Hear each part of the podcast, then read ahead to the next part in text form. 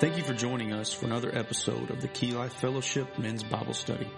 Pastor Kirk Hall is continuing his expository teaching through the Roman epistle. Our prayer is that God would use this time to help you continue to grow in your faith. Now let's open our Bibles as the Holy Spirit unveils God's truth to our hearts. You guys, you guys go ahead and open your Bibles up. Romans chapter 14. We will be starting in 14 tonight and we will be covering part one on Christian unity. We will be talking about avoiding the dangers of disputable matters. And so we're looking at this as we finished 12 and 13. We're moving into 14. We've talked a lot about our relationships, as we mentioned last week, our relationship to the Lord, our relationship to others, even our relationship to enemies. He's going to talk tonight to begin to talk about our relationship to our brothers in Christ in and, and, and through the disputable matters that we have. And we're, we're going to be talking about those disputable matters, uh, what we will refer to as non essentials or secondary issues. These matters that we're going to see tonight that we'll be discussing, these are not essentials to the faith. These are not doctrines that we have covered in Romans earlier on in our study that those those doctrines are non-negotiable. Uh, they're foundational to the faith. These are the things that are not clearly defined in Scripture, or that have been fulfilled in Christ. That during this time they were still debating these topics. Some people were still convicted about things from their Old Testament heritage and upbringing. Those Jewish uh, converts to Christ. They were still wanting to hold on to some things. Uh, the Gentile believers, they never had the law, and so they were learning a new way of life in Christ. And so what was happening is there was a lot of comparing going on and contrasting. We have to remember this. Even in the life of this church, even in this room tonight, we are all at different places in our Christian walk.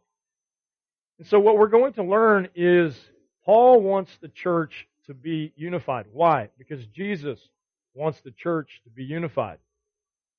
We don't need to divide over those secondary, non-essential issues. We're going to see that those issues that he's talking about today, there were convictions that these people had. And he's going to teach us that we have to respect those things, but we're going to see how to avoid the conflict that can come when we have different convictions about non-essentials.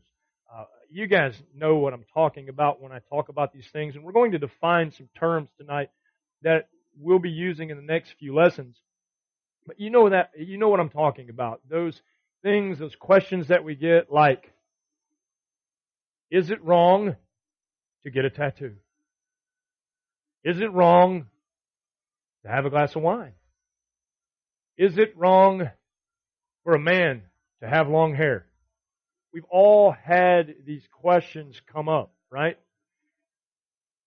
Many times these are over non-essential or secondary issues that are really a matter of the individual's conscience, the individual's conviction. We're going to see what that's all about tonight. Again, this is part one. We're going to look at part one from the, the vantage point of what do we need to do? Next time we meet, we're going to talk about how we need to do this. It's going to go more into the practice of how we need to treat each other, how we need to show mutual respect and edification toward our brothers in Christ. So, as we begin, let's define some terms that will help us. Number one, I want to define for you the word that we're going to see tonight, judgment. Uh, we know we live in a time where we have misquoted to us over and over and over again by lost people. Judge not lest you be judged. That word judge means to condemn, uh, to condemn unjustly, right? It's where we look at another brother in Christ in this particular section, where we look at another brother in Christ, and because he has a tattoo, and our grandma told us that you shouldn't have a tattoo, because the Bible says don't mark your body. and we look at that brother who does have a tattoo, and we condemn him based on that, right? We're going to see how we ought not to do that. We're going to see how we ought to handle those things. But Paul's going to warn us against judgment. That Greek word is krino. I want you to understand that differs from the word that you see him use over in 1 Corinthians. And in 1 Corinthians, we see another word for judgment, and that word is anakrino. 1 Corinthians chapter 2, uh, verse 15, it says this, the spiritual man makes judgment about all things, but he himself is not subject to any man's judgment. Right there, the apostle Paul tells us that a spiritual man makes judgments about all things.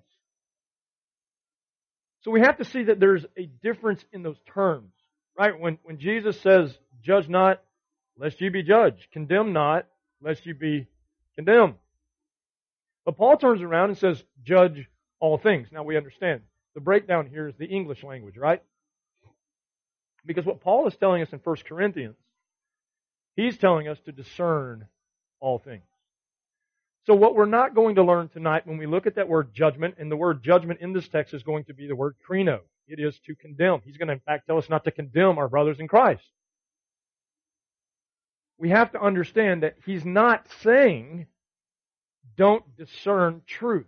Don't discern evil. Don't discern sin.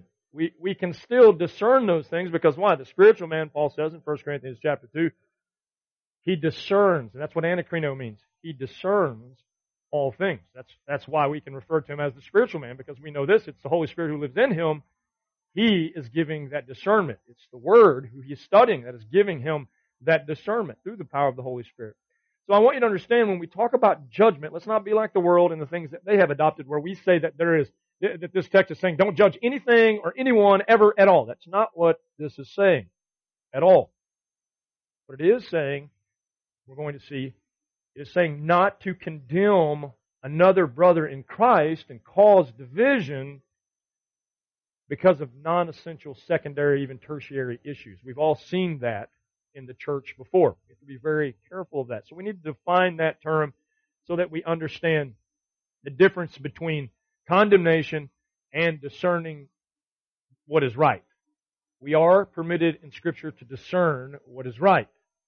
We are not permitted in Scripture to condemn our brothers on secondary issues. When we read the text in a moment, you will see exactly why that's important. The second phrase that we need to define is this essentials of the faith. Essentials of the faith. Because we're going to be talking a lot about the non essentials. I want you to understand the essentials. When we talk about the essentials of faith in Christ, we're talking about biblical truths or doctrines. Things that are clearly defined in Scripture. Okay? Those are not disputable matters. Remember, we're going to see tonight that he says don't be divided over us. Disputable matters. Those are not disputable matters. These are biblical doctrines these are biblical truths. These are biblical convictions. These are biblical commands. They're biblical principles, biblical precepts, biblical instructions. These things are clearly defined by the Word of God. We know that we are to live a life sola scriptura. Right? The scriptures alone dictating what we believe.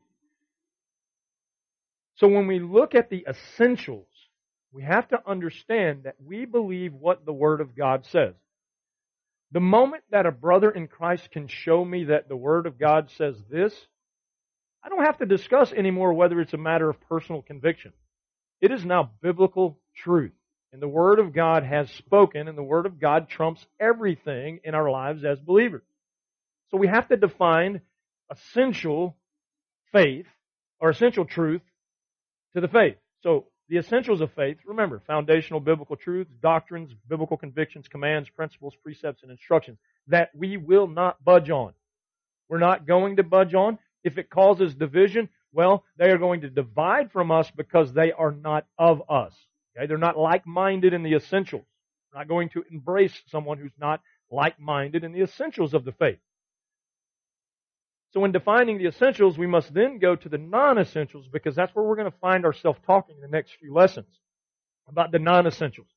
The non-essentials of the, of the faith Why I call them both of the faith? Because we're talking about people who are in the faith, who are in Christ.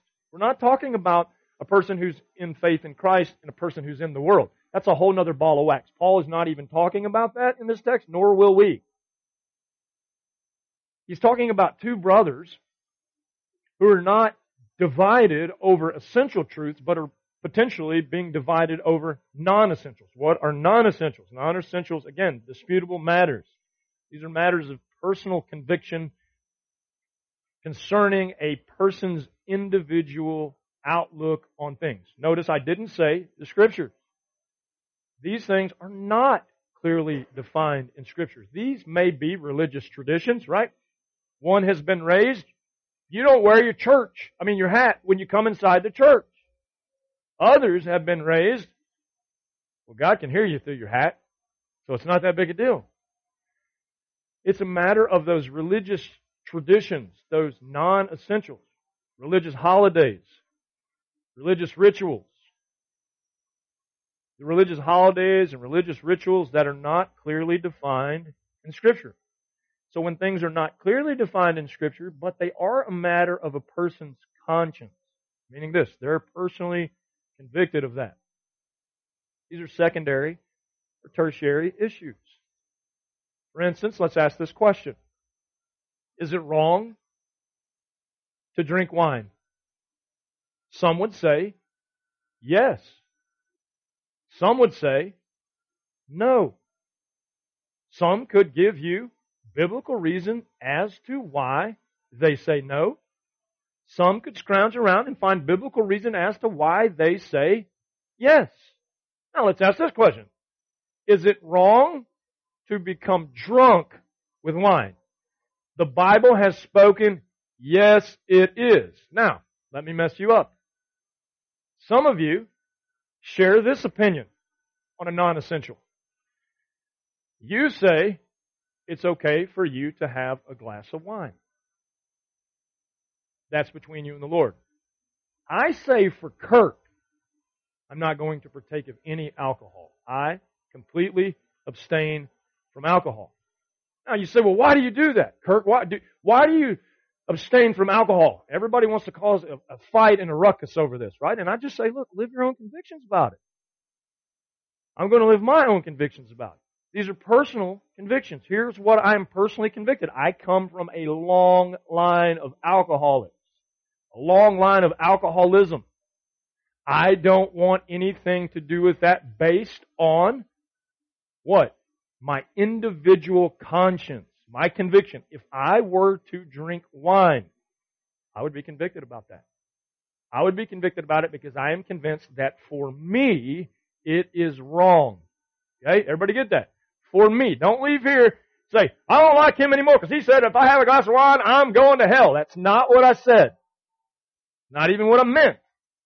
Not even what I'm getting at. In fact, I'm getting at the complete opposite of that. We're talking about Christian brothers here on non-essential issues. Because it's very clear. Right? Jesus turned the water into wine and he turned it into good wine and it was good wine because they knew it was wine. Now, even if somebody turned your water into good wine today, Kirk Hall would not partake of it. It's a matter of my personal conviction. Now, can I give you biblical reason for my personal conviction? I sure can. For me. Because every time that I see wine in Scripture, I find this. I find that it's better left alone. Uh, that it is dangerous. And that being from my background that I have, it's probably really dangerous for me. We're going to see that there's some other things in the next lessons that will come into play about the secondary issues and why sometimes it's better that we leave secondary things alone for the sake of others. So, essentials, non-essentials. I think we know the difference. I think we know the difference, I hope, between biblical conviction, that's the essentials, and personal conviction. That's the non-essentials, right? Some of you, you're personally convicted that it's okay for you to get a tattoo. I'm scared of needles. I'm not getting a tattoo. Okay? There's no conviction about it at all. I'm not getting one. Right? So, the thing is, uh, we have difference in opinion on that. Right? And I know there's going to be someone in the class who's tried to hate tattoos your whole life, and you're going to say, but it says you're not supposed to mark your body. They were marking their body in a form of pagan idolatry. Okay, they were identifying with pagans. So I can tell you this, or false gods. I can tell you this, if, if you're mature enough in the faith and you're, you realize that, hey, I just got this thing on me because me, me and my buddies did it because we, we've been friends our whole life and we want to put the year on our arm that we became friends. You want to put your anniversary date on your wrist because you and your wife both have it. It's cute. And you're not convicted about that? I can tell you this. Nowhere in the Bible does it say, thou shalt not get a tattoo on your wrist with you and your wife's anniversary date. Right? Or, thou shalt not tattoo your wedding band on your finger.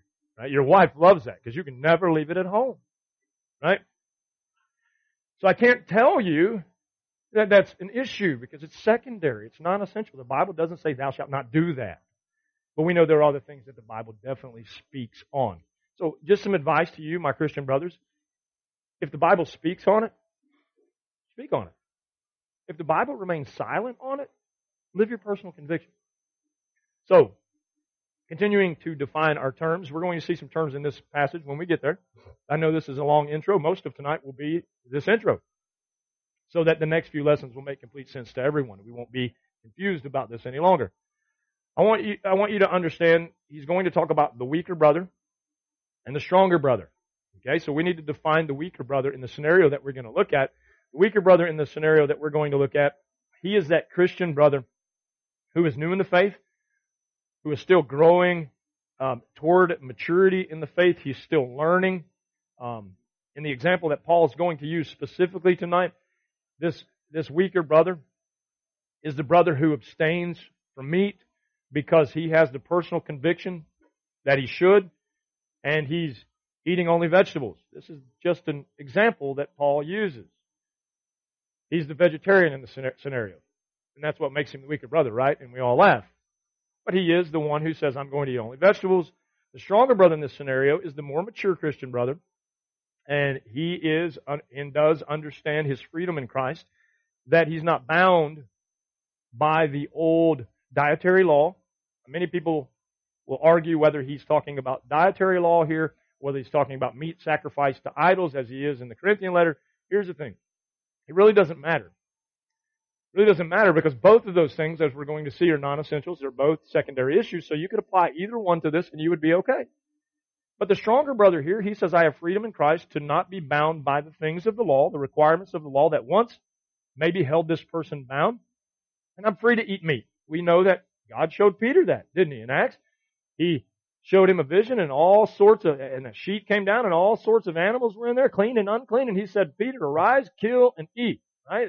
He was making the statement that what I say is clean is clean. And he was making the analogy that I have fulfilled these dietary things. These were pictures to point to me. I am here and now I'm going to do something that you never expected. I'm actually going to extend my grace to the unclean Gentiles. He was letting Peter know this because he had an encounter in a meeting that God had sovereignly set up and he needed to be enlightened to this information. So we see the stronger brother as defined. He's the carnivore in the story that we're going to look at tonight. See how easy it is to like him more? But I want you to understand this. When we look at this text tonight, it's not written to bring more honor to the stronger brother and less honor to the weaker brother. That's not what Paul's doing here.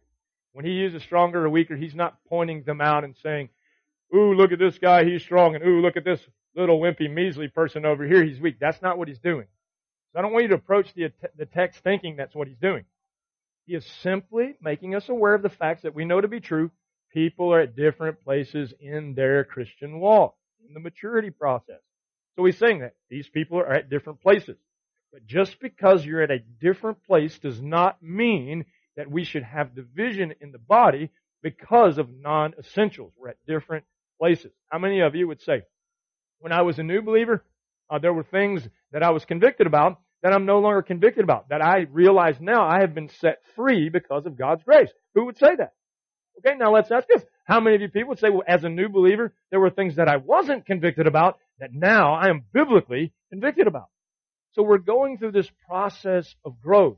So we have to understand it. Paul understands it. He wants us to understand it. And it's important that we understand it so that we don't let division in the body of Christ. How many of you would agree that it is not Jesus' will that there be division in the body? It's not His will. And so what we're going to learn is we're going to learn a few steps or keys, if you would, to Christian unity tonight. As I told you in the, in the weeks to come, we're going to learn how do we put those things into play. So let's read this text together, understanding that Paul is not taking the side of the stronger brother or the weaker brother, but he's taking the side of unity. He's taking the side of Christ. So let's read Romans 14 verse 1 all the way to verse 4. It says here, accept him whose faith is weak. Don't you love that? He doesn't say discard him because his faith is weak. Accept him. You know what that means? Embrace him. Embrace the brother whose faith is weak, just like you would if Charles Spurgeon walked in the room tonight. He says, accept him whose faith is weak without passing judgment on disputable matters. One, one man's faith allows him to eat everything, but another man whose faith is weak eats only vegetables. The man who eats everything must not look down on him who does not, and the man who does not eat everything must not condemn the man who does, for God has accepted him. Who are you to judge someone else's servant? A good question. Who are you to judge a servant of Christ? You're not his master. He goes on, he says, To his own master he stands or falls. And, I love this part, he will stand. Look at the confidence there. Paul is telling the church, even the weaker brother will stand because God is sovereignly in charge of the weaker brother, just like he is sovereignly in charge of the more mature, stronger brother. He says he, and he will stand, for the Lord is able to make him stand. So let's look at this and let's see what we can gain from this tonight. Number one, in the first verse, I want you to see this. Step number one, or key number one to Christian unity is avoid division over non-essentials. Now, I said it like it's easy, didn't I? It's not. If it wasn't, if it was easy, we probably wouldn't find it in scripture. Paul's giving instructions about this to the church because it's not always easy. But we must avoid division over non-essentials. Oftentimes we find the opposite of that happening in the church, don't we? We become divided over secondary issues, tertiary issues, right? I, I don't want to fellowship with them because they're amillennial. I'm premillennial. I don't want to fellowship with them because I'm pre-trib rapture. They're mid-trib rapture and I just can't fellowship. Those are secondary and tertiary issues. Everybody understand that? Everybody go like this, right? All, all the pre-tribbers upset, right? It doesn't matter where you stand on that. You know, if you're pre-trib, you get there a little sooner. You're mid-trib, see you in a little while. And, uh, you know, if you're post-trib, Later on, man, enjoy, enjoy it. See you in the end. Okay? It, it, those things are not essential. How many of you have ever seen Christian brothers fight over those things? It's ridiculous. Don't fight over those things because guess what? You really don't know. You think you know. You think you know and you're a big shot because you think you have figured out a non-essential. And because you think you have that non-essential out, figured out, your pride is so big, you're going to cause division in the body of Christ over something that is not foundational to the faith. Stop doing that. He's warning us that we are prone to division. He's saying, avoid division over the non-essentials. Psalm 133, verse 1. I love this.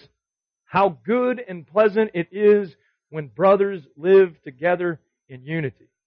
How good and pleasant it is when brothers live together in unity. You know what I like to see? I like to see someone who's pre-trib, loving someone who's mid-trib, and just agreeing that Christ is Lord over pre-trib and mid-trib, right? And rejoicing in Him.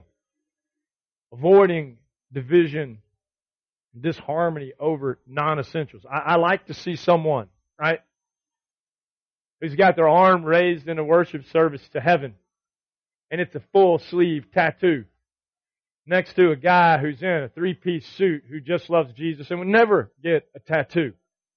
But they can love Jesus and serve Jesus right alongside of each other. Why? Those are non-essentials, right? I love to see a guy in blue jeans, in a western shirt, at church, he's not convicted that he needs to wear a necktie. Right? But I also love to see the guy who came up through Christian heritage and they believe that it's right for you to wear a tie when you come to church and they really believe this out of respect for the Lord. Okay, I can tell you this. I don't wear a tie to disrespect the Lord. But I honor a guy who wears a tie thinking that he is respecting the Lord. How honorable is that? I'm just thankful I don't have to show the Lord respect that way, right? But we can both worship the Lord together, can't we? Shouldn't we? Yes. So he's telling us here in verse 1, let's read it again together, except him whose faith is weak without passing judgment, condemnation, remember? Without passing condemnation on non-essentials. He says on disputable matters. That's why we define those terms. Don't condemn over things that are non-essentials. Avoid that division. We should never allow division in the body of Christ over secondary or tertiary issues. 2 Timothy chapter 2, verse 23. Watch what Paul says to Timothy. He says, don't have anything to do with foolish and stupid arguments because you know they produce quarrels. Stupid and foolish arguments. I promise you, he's not saying don't stand on the Word of God. He, he's already told Timothy, stand on the Word of God, that all Scripture is God breathed and, and it's good for correction and rebuke and discipline and all those things that he says the Word of God is good for. He's not talking about the essentials of the faith here. He's saying don't have stupid arguments about secondary things that really don't matter. If you're convicted about something, be convicted about that in a non-essential area. If the next person is not, guess what? Maybe they will be someday, or maybe you won't be someday, but God has a way of working all of it out. We should never allow division in the body of Christ over things that we are not commanded to avoid in Scripture. I got that? Here's the key. If Scripture does not say avoid it, don't let it cause problems. Right? Don't let it cause problems. Not between you and a brother in Christ. But also, we should never allow division, not only in the things that are not commanded, that we should avoid in Scripture, but also things that we are not taught to practice in Scripture. Right? So don't avoid things just because. Don't practice things just because. But if you do, right, you practice certain things. How many of you practice certain things because your mom and dad told you that's what Christians do? You can't find it anywhere in the Bible. My wife literally thought her whole life that somewhere in the Bible it, it said that you have to wear your best clothes on Sunday. She really thought that. Me, I wasn't raised like that. I wasn't raised in church. We wore what we had. Most of the time that was blue jeans, right? So we were raised that way, and man, when we got to church on the occasions that we made it, people were just glad to see us there. We're from the other side of the tracks. My wife was the church girl who was raised. You wear that little frilly, lacy dress because Jesus ordained that. Though he didn't, right? So early on in our marriage, we had some discussion about that, right? She wanted me to wear a tie because that's just what people wore a coat and tie to church. Not, not this people. You can wear your frou-frou dress all you want. I think you're pretty and whatever you put on. She got mad because I told her this. I said, the Bible doesn't say anything about it one way or the other. In fact, what I do find in the Bible that God looks on the inside and doesn't really concern himself a whole lot with the outside as long as we're modest in our dress. Well, I know it's got to be in there somewhere. So here we are, nearly 26 years later. And She hasn't found it yet because it's not there. But if you'll notice, my wife still to this day dresses up a little bit more than I do. Because she just can't get rid of it. And that's okay. It's not even anything worth talking about anymore. Some people, they believe it's wrong for them, ladies think it's wrong for them to wear pants to church. So they abstain from the cardinal sin of pants. Right? Did you know this? Nowhere in Scripture where it says women can't wear pants. It says women can't wear men's pants It doesn't say women can't wear pants. Back, back in the day, they all wore dresses. So as we look at these things, we need to see that they're not grounds to cause division. We have to avoid it. If it's not commanded in Scripture to avoid, don't get caught up about it. If it's not taught in Scripture to practice, don't get caught up about it. Everybody follow me so far? Avoid division over non-essentials. The things that bring dysfunction to the body that don't have to. In the body of Christ, unity is better than being right on a debatable topic. Because these are all debatable topics. When will we, as men of God, learn to lay down debatable topics? So stupid arguments that Paul was talking to Timothy about. Foolish and stupid. Any of you ever lost a close relationship with a Christian brother over a debatable topic? You don't have to raise your hand. You could. You have to be very careful of that. Many times people stop going to churches for secondary issues, tertiary issues. I have people who don't like me because of where I stand and my thoughts on eschatology. Right? I would tell you what those are, but this is not a lesson on eschatology, though many of you already know. But Titus chapter 3 tells us this. Titus chapter 3, verse 9. Again, Paul giving instructions. He said, But avoid foolish controversies and genealogies and arguments and quarrels about the law, because these are unprofitable and useless. What is he talking about? Controversies, genealogies. They would argue over genealogies, right? Because we stem from Abraham. No, we stem from Abraham. We can trace ourselves back to Abraham. They would argue about this. They would argue about their interpretation of the secondary issues of the law that Jesus had already fulfilled. And he says, stop doing this. They are, look what he says, unprofitable and useless. Here's what he says about people who keep stirring up division and dissension over non-essentials. He says, warn a divisive person once and then warn him a second time. Watch this. After that, have nothing to do with him. You know why he upped it to have nothing to do with him? Because at that point in time, you're probably dealing with an unbeliever who just wants to sow trouble in the body. Everybody understand that? After we said, hey, man, let's don't be divided over this. Let, let, this is a secondary issue. This really doesn't matter one way or the other. And that person says, well, I think it does, and I'm going to keep fighting for my side. We know at that point in time it's pride, right? He really needs to repent, repent of his pride. Probably at this point in time, we're seeing he may need to be saved. Nevertheless, avoid him so that there's not this division, right? So that we can find out, is this brother truly in Christ, or is he a false teacher? Somebody here who's been sown by the enemy just to stir up division. You ever met those guys in the church? right? They come into your Bible study, walk in the Bible study, and they always want to talk about a debatable topic, right? who's Cain's wife.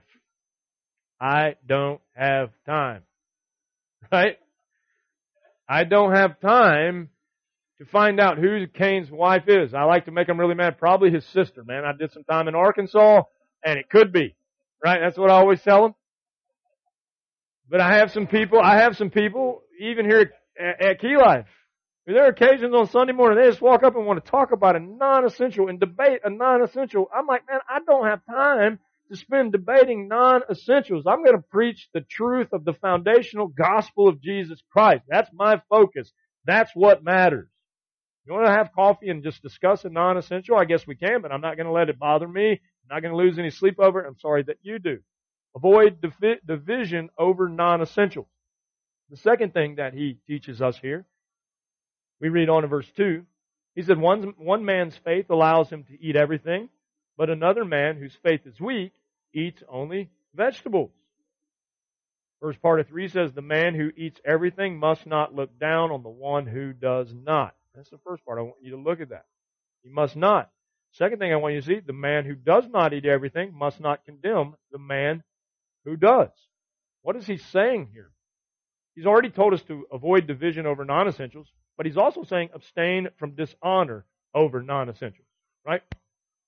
You can avoid division and still look down on someone. Right? Stupid mid-tribbers. Right? We can still do that. Oh, those wine bibbers. Those baby baptizing Presbyterians. Right? We can do this all day long. Okay? He's telling us to abstain from dishonor over non-essentials. What is he talking about? Romans chapter 12 verse 10, we learn this. Go back to it. Let's read it once again. He said, be devoted to one another in brotherly love. Honor one another above yourself. He's saying this. Value your brother over your opinion on non-essentials. Ooh, we gotta let go of some pride there, don't we? We have to value our brother over our opinion. Now, it's hard for us if we're wrapped up in our pride, right? Because when we're wrapped up in our pride, our opinion is right, and who cares about our brother? But when we're wrapped up in Christ, yeah, we have an opinion. But this issue is a non-essential. And I would hate to think that because I have opinion, my pride is going to allow there to be division in the body of Christ just because I hold to some non-essential opinion. But how many times have we seen that in the church? So we should never treat one another in the body of Christ differently because we disagree on these secondary non-essential issues. He starts off and he tells us this. He's teaching us as we go, don't look down on someone who chooses not to participate in freedom based on their conviction concerning this secondary issue. He's talking first about he who refuses to eat meat, right? Either meat, as we've said, prohibited by the dietary law or meat sacrificed to idols. Don't look down on that brother because he does not partake of that meat, right? Don't do that. He's not at the point where he's grown to understand his freedom. Now, also, don't think it's your sole purpose in life to bring him to that point. You're not the Holy Spirit. You got enough of that going on. Okay? Let God, and we're going to see that in the end, let God do what only God can do. God's going to bring us all to the place where we stand. He says that. He's going to fulfill that. So, we see that we're instructed to not look down on someone who chooses to not eat meat. But in the same breath, he turns around and says, don't condemn someone who exercises Christian freedom due to the fact that they're not convicted about eating meat, that secondary or non-essential issue. This is the guy who chooses to eat meat, who the person who says, I don't eat meat because the law says that I can't have certain things, right? You're that person who goes to the crawfish boil and you say that's unclean. And you miss out. Don't look down on the other people who are cracking the shells, eating some crawfish, right? Because we know if, if you study the law at all, crawfish, they're unclean in the Old Testament dietary law. Man, aren't they good? Huh? How many of you understand? Some people say, yeah, yeah. What about shrimp? Huh? What about catfish? All you rednecks love catfish. Yeah, they eat, you know what, off the bottom of the floor. Alright? They're not clean. Right? So, you can't, as a brother who says, ooh, I'm not eating that yucky catfish because I'm convicted that the law says, because that's what was going on here at the Church of Rome. There were people who were saved from Judaism and they are, man, their whole life, they've been raised under the strict law, and they see this new Gentile believer over there, and he's eating a bacon sandwich, and they're thinking, oh my goodness, what has happened? Who am I hanging out with? And they begin to condemn that person who does exercise their freedom in Christ and the fact that they really don't have to be convicted about the dietary law. Right? How many of you understand as Gentiles we were never given a dietary law? Never has applied to us. So the thing, I eat bacon five days a week, he says. Right? So, his, his issue is definitely not scriptural conviction. It's how soon will he go to the heart doctor? so, the thing is, he said, been there, got a stent, went back for more. So, no. All kidding aside, he, he's letting us know that the brother who is the stronger brother doesn't need to look down on the brother who is weaker. The brother who's weaker does not need to condemn the brother who is stronger in their faith and mature and can say, hey, I have freedom in Christ not to live under the stipulation of the law. Abstain from dishonor over non-essentials. Don't dishonor someone because they differ from you on personal conviction over these secondary issues. Seems like common sense, but we mess it up a lot in the church. He continues the next part of verse 3. He says, The man who eats everything must not look down on him who does not, and the, the man who does not eat everything must not condemn the man who does. The last part of 3 is very important. Watch what he says. For God has accepted him. God has accepted him. The third thing that I want you to see tonight, we've seen avoid division over non-essentials, abstain from dishonor over non-essentials. Number three, accept those God accepts despite differences over non-essentials. I think this is the kicker here. Shouldn't we all accept those who Christ accepts simply based on the fact that Christ accepts them? Shouldn't we? Wouldn't that simplify so many things? Who am I to condemn someone over a non-essential secondary issue? Christ doesn't. Because he doesn't. You know how I know he doesn't? Because there is therefore now no condemnation for he who is in Christ Jesus. Remember learning that? For he who's in Christ Jesus, the stronger brother and the weaker brother. There's no condemnation for those who are truly in Christ. So if Christ doesn't condemn them, neither should we. We must accept those who God accepts despite differences over non-essentials that we might have. Who are we to question God? Acts chapter 15, verse 5.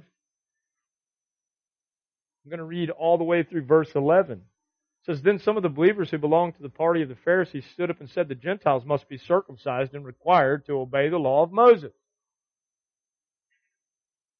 That's a bummer. Wouldn't you like to have been a 30 year old Gentile in that crowd? Some of you will get that in a little while. The apostles and elders met to consider this question. After much discussion, I'm glad there was much discussion. They took the Word of God, they took the Scriptures, okay, they took grace in Christ and the New Covenant. They talked about these things. Peter got up and addressed them. Brothers, you know that some time ago God made a choice among you that the Gentiles might hear from my lips the message of the gospel and believe. We know that Peter's the one who received that initial vision. God, who knows the heart, showed that he accepted them by giving the Holy Spirit to them just as he did us. Verse 9. He made no distinction between us and them, for he purified their hearts by faith. Now then, he says in verse 10, why do you try to test God by putting on the necks of these disciples a yoke that neither we nor our fathers have been able to bear? Peter, who was raised under the law, said we couldn't even bear the yoke of the law. All of these non-essentials that were fulfilled in Christ that no longer should be placed on us, that we have been freed from, that we could never meet in our own power, why would we ever put those on our Gentile brothers who Christ accepts by faith just as he accepts us by faith. He says in verse 11, no! We believe it is through the grace of our Lord Jesus that we are saved just as they are. Oh, what a beautiful statement. He brings it back to an essential, to a foundational truth. What is that essential foundational truth? Grace alone, through faith alone, in Christ alone.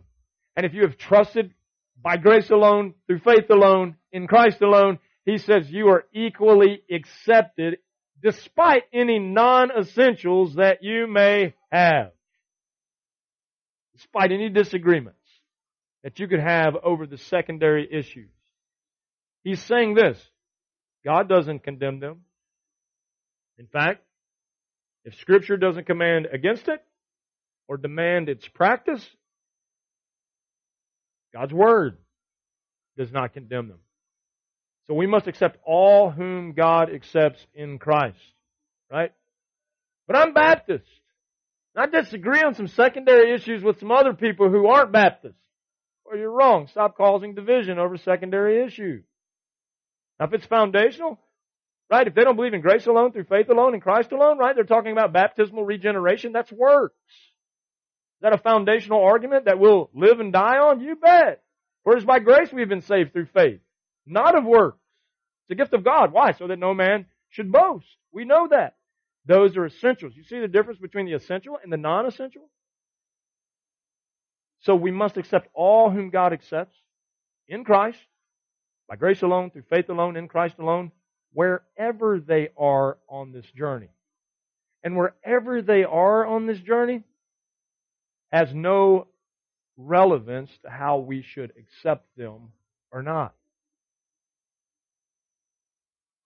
We should accept those who God accepts, period. We should show our brothers in Christ the same grace that we have received in Christ. If our opinions differ, we should show grace. If our opinions on the non essentials differ, we should show love. Our opinions differ on tertiary issues, we should still embrace and accept that brother in Christ simply because he is a brother in Christ. Again, if it was essential foundational issues, we would not be so quick to accept, would we? Nor should we. But in these secondary issues, we should accept those God accepts. Why? Because God accepts them. And who are you to not accept them if God says He does? Are you bigger than God? Very valid question at this point in this lesson, right? I'm going to condemn someone based on their tattoos. But God doesn't. Are you going to keep doing it? If you do, you're trying to take the reins from God, aren't you? Everybody nod your head yes. Accept those God accepts despite differences over non essentials. And the last thing, number four, verse four. Who are you to judge someone else's servant? Who do our brothers in Christ belong to? Christ, right? They don't belong to us. He is the head of the body. They belong to Him. This is His church. You are all His people. He is your master. I'm not. It's interesting if you've ever pastored a church, you know this, that some people want you to play morality police. I heard this about so and so and I think you need to do something about it, Pastor. Well, what is that? They were at a wedding and they gave a champagne toast at the wedding. They did. Did they get drunk? No, but they might as well have. Really? Are we really going to go and confront that brother in Christ and cause division because he celebrated something at a wedding? Would I do it that way? Absolutely not. Why? Based on personal conviction. We've already discussed that. So it's not our job to be the Holy Spirit. Everybody understand that? Not our job. In non-essentials. We don't play a role at all. Now, if in the essentials we see a brother who needs to be held accountable, how do we do that? Do we go to him with our opinions? Absolutely not. We go to him with the truth of the Word of God because if it's essential, I promise you, it's clearly defined here. So you can take that, that, the Word of God to the brother who is caught in fornication and you can say, you're in fornication and you need to repent. And here's why I'm telling you you need to repent because God's Word specifically condemns sexual immorality. Let me pray for you. I'll help you through this. Let's see you restored. Let's see you repent. Let's see you confess, right? That's an essential. There's no need to go to the brother who had a thimble full of wine. Right? Though I personally disagree with it. He's free to do that because he's free to live his convictions. And I'm thankful that I'm free to live mine. And we know that that is in regard to these non essentials. So, what is he saying here in verse 4? Who are you to judge someone else's servant? To his own master he stands or falls, and he will stand, for the Lord is able to make him stand. Last thing I want you to see is that we, the last key in this, We must acknowledge God's sovereign reign in the life of all believers. Well, we love to talk about the sovereignty of God as if, he, as if He's only sovereign in our life. Did you notice He's sovereign over all? So just as sovereign as He is in your life, He's also sovereign ruler in the life of your brother in Christ, just as He is sovereign ruler even over the lost world who has not even acknowledged Him. And Paul is saying this. He's telling the church, pay attention. This person who you're judging, condemning over non-essentials, he doesn't belong to you. You let me worry about him because it is to his master. He stands or falls. What is he saying? He's going to give an account to God. Everyone in this room, you're going to give an account to God. Right? So if you are abusing your freedom in Christ, you're going to give an account for doing that. If you are living in the yoke of legalism that Christ, by His grace, has set you free from, you're going to give an account for that. But watch this. You're not going to give an account to me. You're not going to give an account to anyone else in the room. You are going to give an account to the sovereign Lord. So acknowledge God's sovereign reign in the life of all believers. God accepts both strong and weak believers in Christ. He understands that we're all at different levels of maturity. We're all different places in our Christian walk, but He's still just as sovereign over both the weak and the strong all at the same time. And just like He says in verse 4, He's going to bring them both where they need to be. He's going to make them both stand. Why? Because they're in Christ. That's why Paul confidently says at the end of this verse, the Lord is able to make him stand. 2 Corinthians chapter 1 verse 21. Now it is God who makes both of us, both us and you, stand firm in Christ. He anointed us. He set His seal of ownership on us and put His Spirit in our hearts as a deposit guaranteeing what is to come. Paul had mutual respect for all believers. He says it's God who makes both of us stand. For 2 Corinthians chapter 1 verse 21 all the way to verse 22 you can catch that text. We need to realize that. It's the Lord who makes us stand. If anyone in this room stands, it's because the Lord has sovereignly allowed you to stand. Ultimately, each of us is responsible to God and to God alone. We answer to God on how we live our lives, even in the areas of non-essentials. We stand or we fall in Him. Now, if God wants you to be convicted in an area that's non-essential, guess what He's going to do? He's going to bring conviction. Holy Spirit lives in you to do that. If He wants you to be free in an area that's a non essential, guess what He's going to do? He's going to convict you that you're free. And it's His job to do that. And I can promise you this. Trust me on this. He is way better at His job than any of us are. He's way better. So acknowledge God's sovereign reign in the life of all believers. Ultimately, each of us is responsible to God. We need to see it like that. To Him, we stand or we fall. Now, we don't have to be the church police. Right? We can just love our brothers. We can strive for Christian unity. We can unite on the essentials. We can agree to disagree on the non-essentials. And we can press forward for the cause of Jesus Christ, the gospel of Jesus Christ, and we can see others come into the faith without us fighting and bickering over things that are really secondary or again, even tertiary. For the Lord's, He'll convict us where we need to be convicted. I'm very confident of that. He'll give freedom where there needs to be freedom. He'll do this on every issue in our life as long as we are developing and growing in Christ. Right? Philippians chapter 1 verse 6 also says being confident of this, that he who began a good work in you will carry it on to completion until the day of Christ Jesus. He's not going to stop working in, in your life. He's not going to stop bringing you to where he sovereignly wants you to be. Paul is reminding them of this. Just keep trusting in God. Acknowledge God's sovereign reign in the life of all believers. He has spoken on the essentials in His Word, and we as believers ought to adhere to the essentials. Watch this. He did that sovereignly.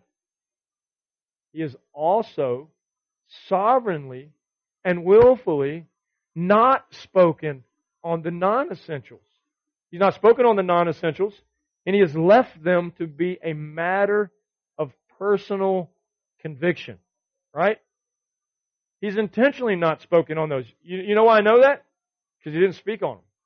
If I can find in the scripture where he spoke on it, it becomes an essential and I have to obey it. But if he didn't speak on it, then guess what? You're free to live your own convictions in that. And we should trust him to do his job one way or the other. So tonight what we've done, we've taken the first four verses of chapter 14 and we're going to see that it's going to escalate. We're going to see that even though we're free to do some things in the next few lessons, maybe we ought not do those things. Because those things could actually bring harm to our brothers in Christ. And who do we really care about? Do we care about them or do we care about us? We're going to learn some of those lessons. We're going to learn why it's important not to abuse our freedom that we have in Christ, right? Why it's important that we wouldn't pull up a bacon sandwich and offer it to our friend who just was born again out of Judaism. Because it could offend him. There's ways to do things, there's ways to not do things. He's going to cover that. He's going to give us the hows. The how do we live this life of mutual respect, even in areas of non essentials in the body of Christ, even though we differ on our opinions? How can we live this life? Keep the harmony and unity that Jesus Christ died for us to have. Let's pray together. Lord, we love you. We thank you so much for loving us. We thank you for your word. We thank you for the truths in your word. We thank you for the things that you have clearly defined for us, those essentials. May we live and may we die defending those things. Lord, we know this. We know that there are secondary things. That you have given us freedom to live our personal convictions. May we be responsible in those areas. May we also be respectful in those areas as we will learn in the weeks to come. May we respect our brother in Christ and do as Romans chapter 12 verse 10 tells us. May we be devoted to one another in that brotherly love and honor our brother above ourselves. Lord, I thank you for the teachings that we have begun tonight. I'm excited to see as the rest of this is laid out what you're going to show us, how you are going to mature and grow us through this process, how you already have through our study through Romans. Lord, we thank you for it. Thank you for each man who's here, for the homes who they represent. May you bless them as they seek to do your will. May you be glorified in their lives. And we pray these things in Christ's name. Amen. We hope that you have grown through the teaching of God's Word. If you would like to find out more information about Key Life Fellowship, visit our website, keylifefellowship.com, or you can email us at info at keylifefellowship.org. We would love for you to join us in person. Our men's Bible study meets every Thursday night at 7 p.m. here at the Key Life Fellowship campus located in New Caney, Texas. Or feel free to join us at one of our Sunday worship services as well. As we conclude today's lesson, I will leave you with one reminder. Go out and be the light in a lost, dark world.